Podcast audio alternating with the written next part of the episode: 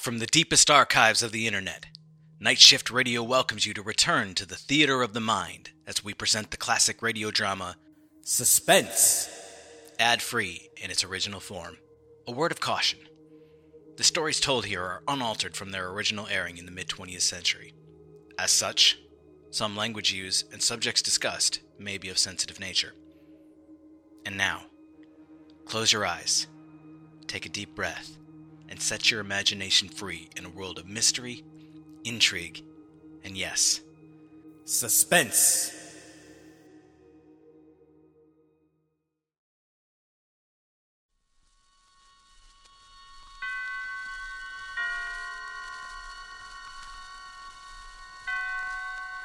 Roma Wines presents Suspense.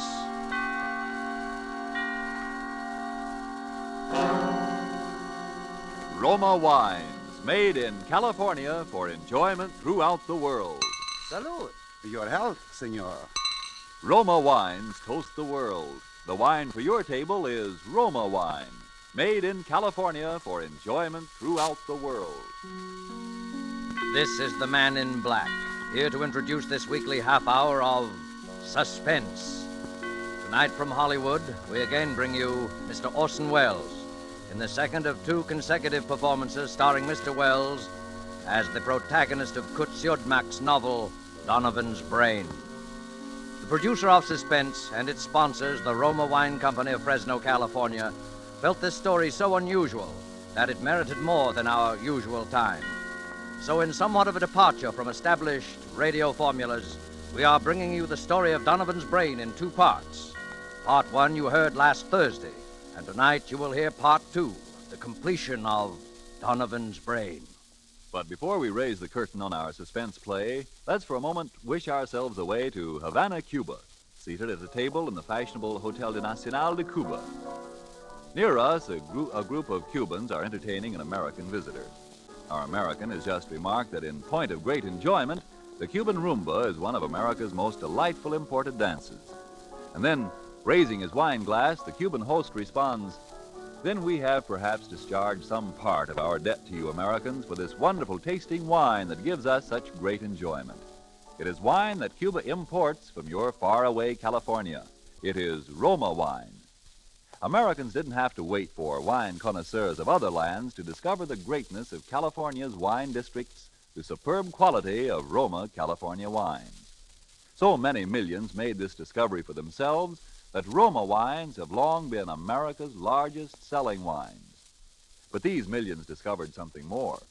In Roma wines, they discovered an easy and inexpensive way to increase the delights of daily living. Yes, millions have discovered that Roma wines, as a beverage on the table, and when used in entertaining, add a charm of a special and wholesome kind. I told you Roma wines cost little. That's because here in America you pay no high import duty, no expensive shipping charges. And two, Roma wines come from Roma's own wineries in the heart of choice California vineyard districts. So cost to you is only pennies a glass for R-O-M-A, Roma wines, made in California for enjoyment throughout the world. And now with part two of Donovan's Brain, and with the performance of Orson Welles as Dr. Patrick Corey, we again hope to keep you in suspense.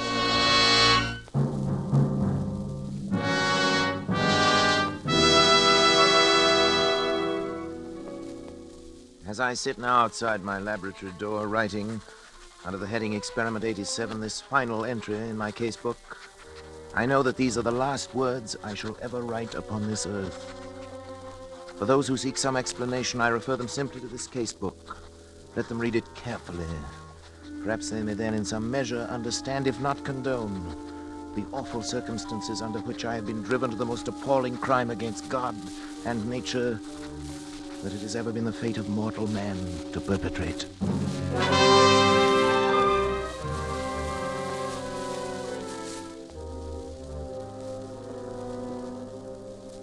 August 24th. It's now 6 weeks, exactly 42 days, since I began the experiment. For 6 weeks, by artificial means alone, I have kept alive a human brain. completely detached from the body, floating in a bath of serum nourished by a synthetic blood plasma fed through its arteries by an electric pump. It has remained alive. Not only alive, but I have succeeded in communicating with it. For I've even induced new growth of brain cells and so tremendously increased its mental faculties that by sheer brain power alone, it has actually been able to communicate its thoughts to me. And each day, my communion with that living, pulsing mass of gray matter that was the brain of William Donovan becomes stronger and stronger. Even now I sense it's striving to reveal some plan to me, something so truly world-shaking in its implications that only such an organism, developed to a point thousands of years ahead of its time, could ever have conceived it. So far I sense this only, but soon I shall know. Indeed, I shall be partner in its execution. What a fool I was ever to have considered for a moment my wife's demand that I end the experiment. It's because I refused, of course, that Janice left me a week ago without so much as a word of explanation or farewell. Even my son David and my assistant Schroter are privy to this conspiracy to thwart me, for when I ask about Janice, they pretend to know nothing, or they seek to avoid my questions. But the brain will live. Yes, I can hear it now. Its delta waves quite audible over the amplifying system I've arranged for it. Almost as though it were calling to me, trying to speak to me. The brain will live.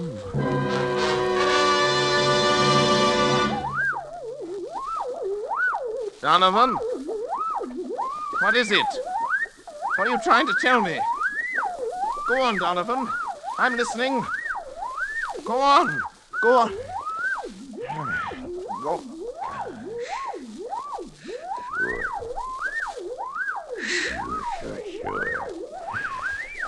Sure.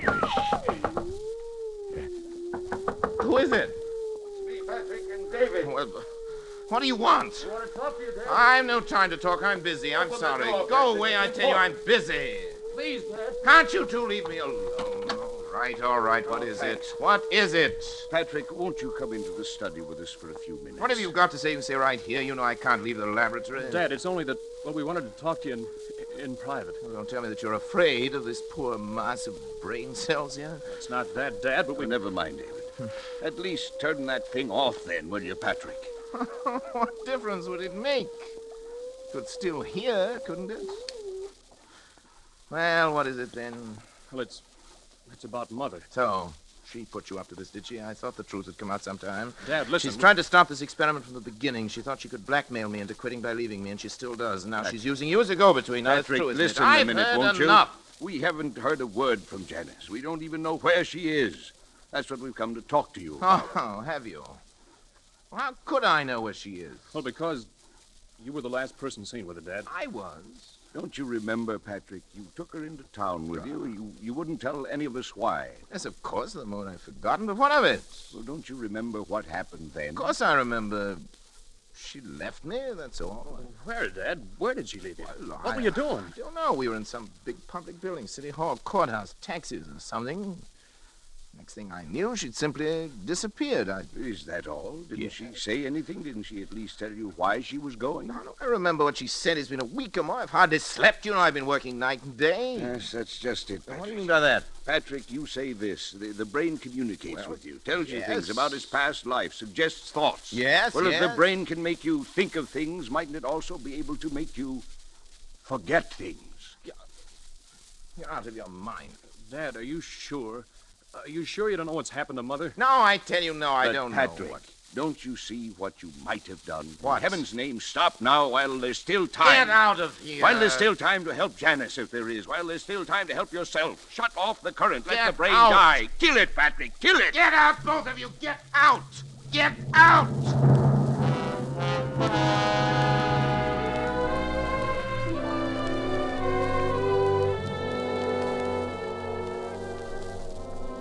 August 26th, the brain continues to communicate thought fragments, more and more easily, but nothing further on what I've come to think of as the plan. I'm now sleeping a great deal, but my dreams are becoming increasingly troublesome, although I'm at a loss to analyze them. Most frequent is a sort of vast cosmic ballet presided over by the colossal figure of a young man whom I seem to recognize, yet I never see his face. It's as though the entire population of the Earth were moving past him in review at his command.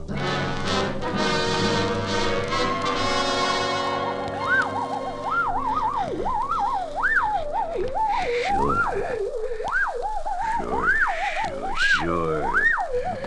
Now. Do it now. Now.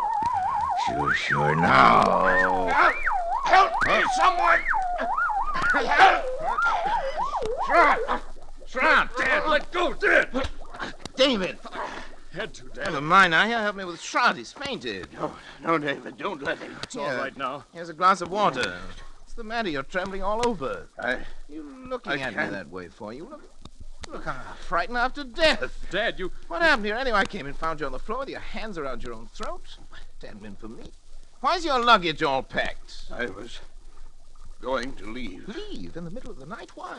Because the fuse box has been opened. It was you, Schroter. You were going to shut off the current. You were going to kill the brain. Patrick, you tried to strangle me. What? It's true, Dad. That's why I had to slap you. But that's absurd. I came in here and found Schroter with his hands around his own throat. He was strangling himself. Dad, please, think a minute. Nobody can strangle himself. Look at these marks on my throat. No. Do you think I could have done that? Well, it's not possible, and yet... It's true, Patrick, that I tried to shut off the current. I was afraid for you. But as I opened the fuse box, I heard the delta waves in the laboratory suddenly become stronger and louder than they'd ever been before. And then... Then I...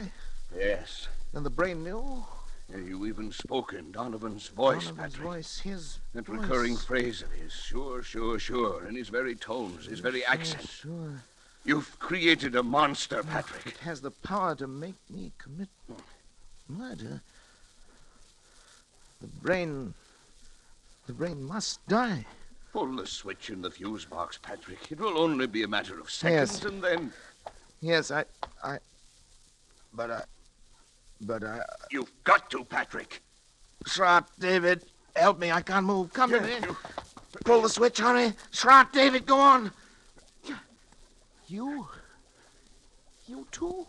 It's paralyzed, dispatch. The brain won't let itself be killed. Then it has the power to live on. And on. To command us as long as we live. To make us do anything it wants. To kill. Murder. Dad, what are we going to do? Listen. It's a brain. It's laughing. Laughing.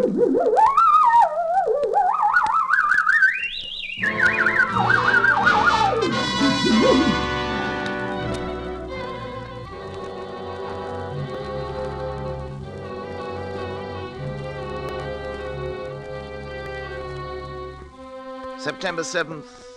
Schroter's left. He had to, of course, for his own protection, if nothing else. Before he left, he swore to eternal secrecy and was going to try to find Janice. The very thought that any harm might come to her through me is enough to drive me almost mad. As for David, although he's strong enough to prevent any untoward accidents, I don't know. He's volunteered to stay with me. He'll sleep at night behind locked doors. We must devote every faculty we possess together and independently to finding a way of destroying the brain. Perhaps while it sleeps, although it seems to have developed tremendous powers of the subconscious which operate even in sleep. The recurring dream, the now oppressive sense of some further task to be performed, continues. If Janice were only here, even her presence, I know, would help immeasurably to combat this fearful thing. Terrible thought crosses my mind. Could Schroter have left if the brain had not, for some reasons of its own, actually wanted him to leave?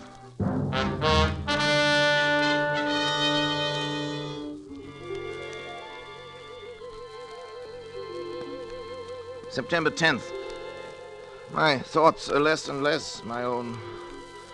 The dream of the young giant bestriding the earth, the figure without a face, pursues me now, even in my waking hours. Increasingly, I seem to live in a world of evil fantasy, peopled and controlled by the mind of William Donovan.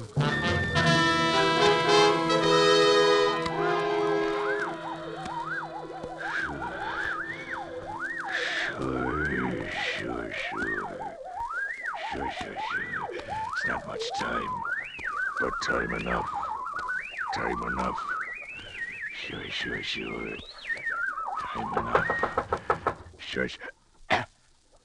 Hello? Who is it? Patrick? Oh, Janice, my darling.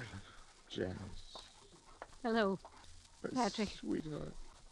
How are you, Patrick? Oh, I'm well enough. But Janice, where have you been? Janice, why did you leave me that day? Why didn't you at least tell me? Where did you go, darling? I was with friends. Well, did Schroter tell you anything? No. Nothing special. Well, Janice, I know I haven't been a very good husband these last months. I haven't been very kind, or very considerate, or even civilized. I haven't been myself, Janice. I know, Patrick. My poor darling. If you'd only known how I missed you after you left, how I needed you. I need your help, Janice. I know, Patrick. Terribly. I came back to help you. But what? Where's David? He's asleep in the next room. Lately he's tried to make it a point to sleep only when I didn't. Tried to keep an eye on things. Patrick, I'm going to help you. Oh, darling. All I can. Any way I can. But first, I want to take David away. David? Why? Because I don't think it's good for him to be here. No? I don't think that you... Patrick, I don't want to torment you. It's only that perhaps we can find a way, if we know all the facts. What, Janice? Don't you know, really, where I was? No, how could I? Don't you remember where you took me? Where I took you? You took me to a psychiatric clinic. You had me committed to a madhouse. Madhouse, Janice. No, not you. Donovan. Donovan. It was because I tried to make you stop the experiment. Yes. Kill the brain. As you left me there, you even spoke in Donovan's voice. Sure, you said. Sure. I thought they were the last words I would ever hear you speak. Oh, Janice, forgive me. Forgive me, darling. I couldn't persuade anyone. I was sane. Oh, sweet. After what you told them. Everything I said only made them think I was mad. I'm not mad. Am I, Patrick? I'm not mad. Am I? Am I?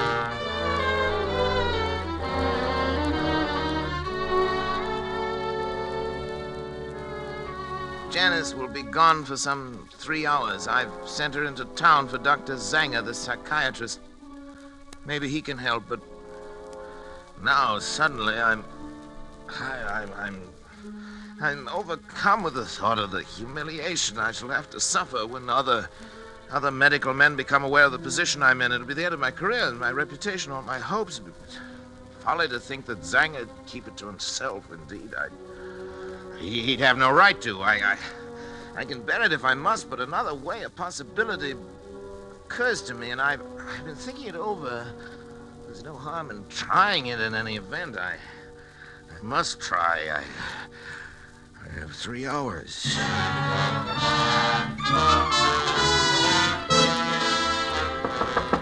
David! Yes, Dad? David, what's your blood type? Do you know your blood type? As a matter of fact, I don't think I do. Why? No matter. We can easily find out. David, I think at last I know a way. To kill the brain? It's simple. It's perfectly natural, and yet 9 chances out of 10 is something Donovan has never known about. I'll do it myself. Unfortunately, my blood type and his are... they're the same. Transfusion? Of course, I have to replenish the blood substance periodically. Anyway, it's about time to do it again. I've always used my own because it was the same type as his, but if yours is a different type, the right type, David. You mean the wrong type? Yes, you've given the wrong... The brain will die given the wrong type. Yeah. Sounds possible. I'm sure of that. I know it. But suppose the brain knows it. Knows other things. I've thought of that. It's a chance we'll have to take if you're willing, David, my boy. Of course I am. Then Dad. We'll take the blood sample now. Come into the laboratory. I only have the right blood type. Sure. Rather, the wrong type. Yeah, if you haven't, we'll find someone who has, maybe. Maybe Schroter. Now, lie down there on the table, David. We want a tourniquet on your arm here. I'll put it on. A small syringe will do it. Go ahead. I'm ready. David, don't watch me. It'll be easier if you don't. For me. That's a funny one, coming from you. Well, doctors are never quite as steady with members of their own family, you know. Ready? Sure. Ready? Here we are. You all right? Yeah. You'll be through in just a second. You're getting it all right? Yes, sure. Just a second now. Dad, I'm sleepy. You'll be over it in a minute. But what's the matter? Why am I so sleepy? You'll be all right. Sleepy. So sleepy. Sure. That's what an anesthetic is for. Make you sleep.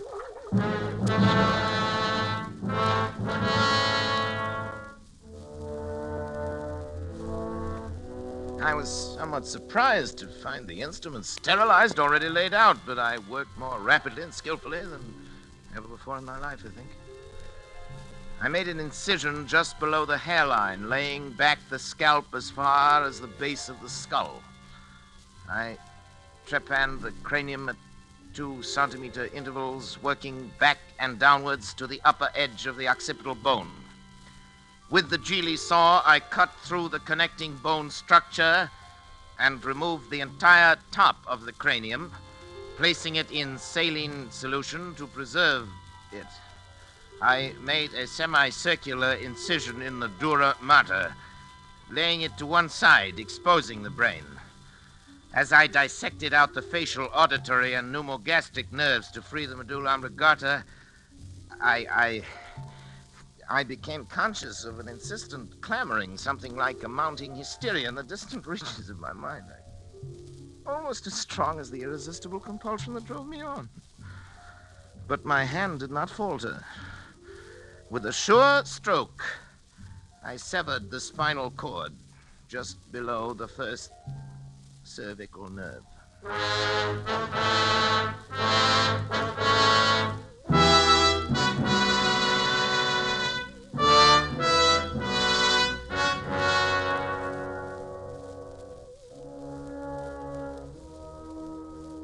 As I make this last entry with that awful guilt upon my soul, even now I cannot fully comprehend how it has been possible for any man, by mortal or immortal means, to be driven to such a crime. Even the divinity himself did not demand of Abraham that final sacrifice of expiation. When he, with his only begotten son, ascended the Mount of Olives. Perhaps Schroter is right. Perhaps there is indeed in man some spark of the divine that will elude our test tubes and our laboratories until the end of time. Perhaps that is the one thing that even Donovan did not foresee. I only know that at the instant my son died under my own hand, I was set free. At that instant, I saw and understood for the first time that monstrous plan born in the brain of William Donovan, of which I was to be the instrument. It was the plan I had glimpsed but never grasped in the recurring dream. Donovan did aspire to the domination of the world. And with those tremendous mental faculties that I myself had given him, it was literally within his power to become the absolute ruler of all mankind. Only one thing was lacking, a young, strong body into which those ever-growing brain cells could graft and affix themselves to live on, and on perhaps for centuries. He chose the body of my son, and now, my son, at last too late, I am free to destroy this foul thing of my creation. I know it as surely as I know that my own life must be forfeit. And the brain also knows. I can hear the disturbed, erratic oscillations of the delta waves coming through the laboratory door. But there's no room left in me now for fear. I shall take the 6 steps from the desk where I'm writing this across to the laboratory door. How often I've taken them in happier times.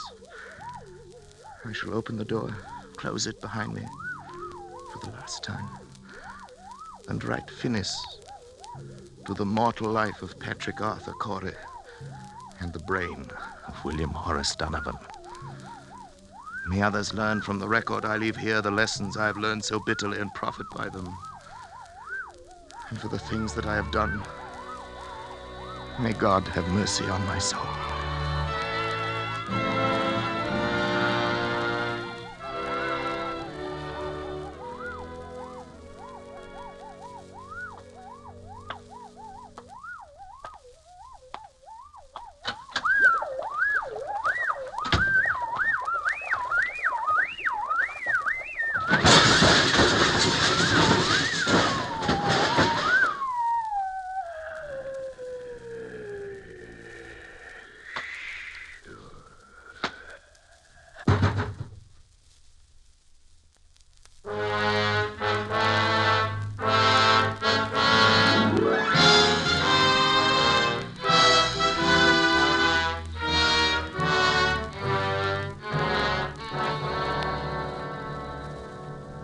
Phoenix, Arizona, September the 15th.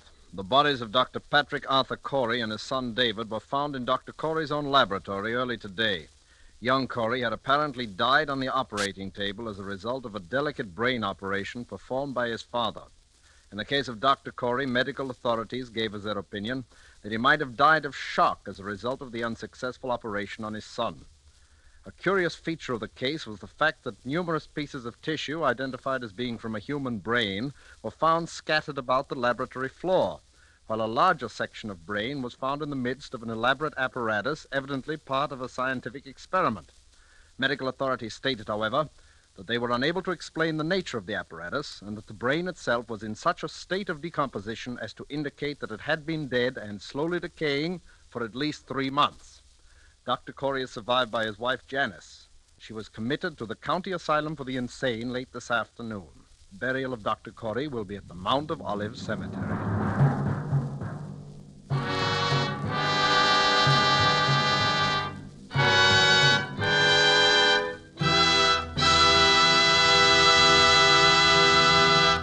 And so closes Donovan's Brain, Part 2, the completion of 2 half-hour presentations of Kutz Yudmak's story, presenting Orson Welles, a star of Suspense. Suspense is produced and directed by William Spear. Did you know that these Roma Wine suspense dramas are setting a record for the millions of delighted listeners they are attracting? We want you to feel that by tuning in the Suspense program every week, you can count on real radio enjoyment. Well, in even more dramatic style, the popularity of Roma Wines is also record-breaking, because Roma wines are by far America's largest selling wines. Millions make sure of great wine enjoyment simply by asking for Roma wines. Here's something else these millions have discovered. You don't need fancy glassware or a special occasion to enjoy these zestful, taste-delighting Roma California wines. Roma wines possess lip-smacking flavor and zest because they come from Roma Wines' own wineries, right in the heart of the magnificent California wine grape districts. And you can enjoy them as a daily delight, because the cost is only pennies a glass. Ask for R-O-M-A, Roma Wines, made in California for enjoyment throughout the world. This is Orson Welles. Next week, Mr. William Spear tells me, and he'd like me to pass the information on to you, that Suspense will bring 2 exceptionally fine artists, Miss Ida Lupino and Mr. Vincent Price, in a play by one of radio's outstanding authors, Lucille Fletcher. I want to hear that, and I know you will, too. Money invested in war bonds now helps ensure a healthy, prosperous post-war America, the kind of America we will want for our children as well as ourselves. Don't forget, then, next Thursday you will hear Ida Lupino and Vincent Price in Suspense. Presented by Roma Wines, R-O-M-A, made in California for enjoyment throughout the world. This is CBS, the Columbia Broadcasting System.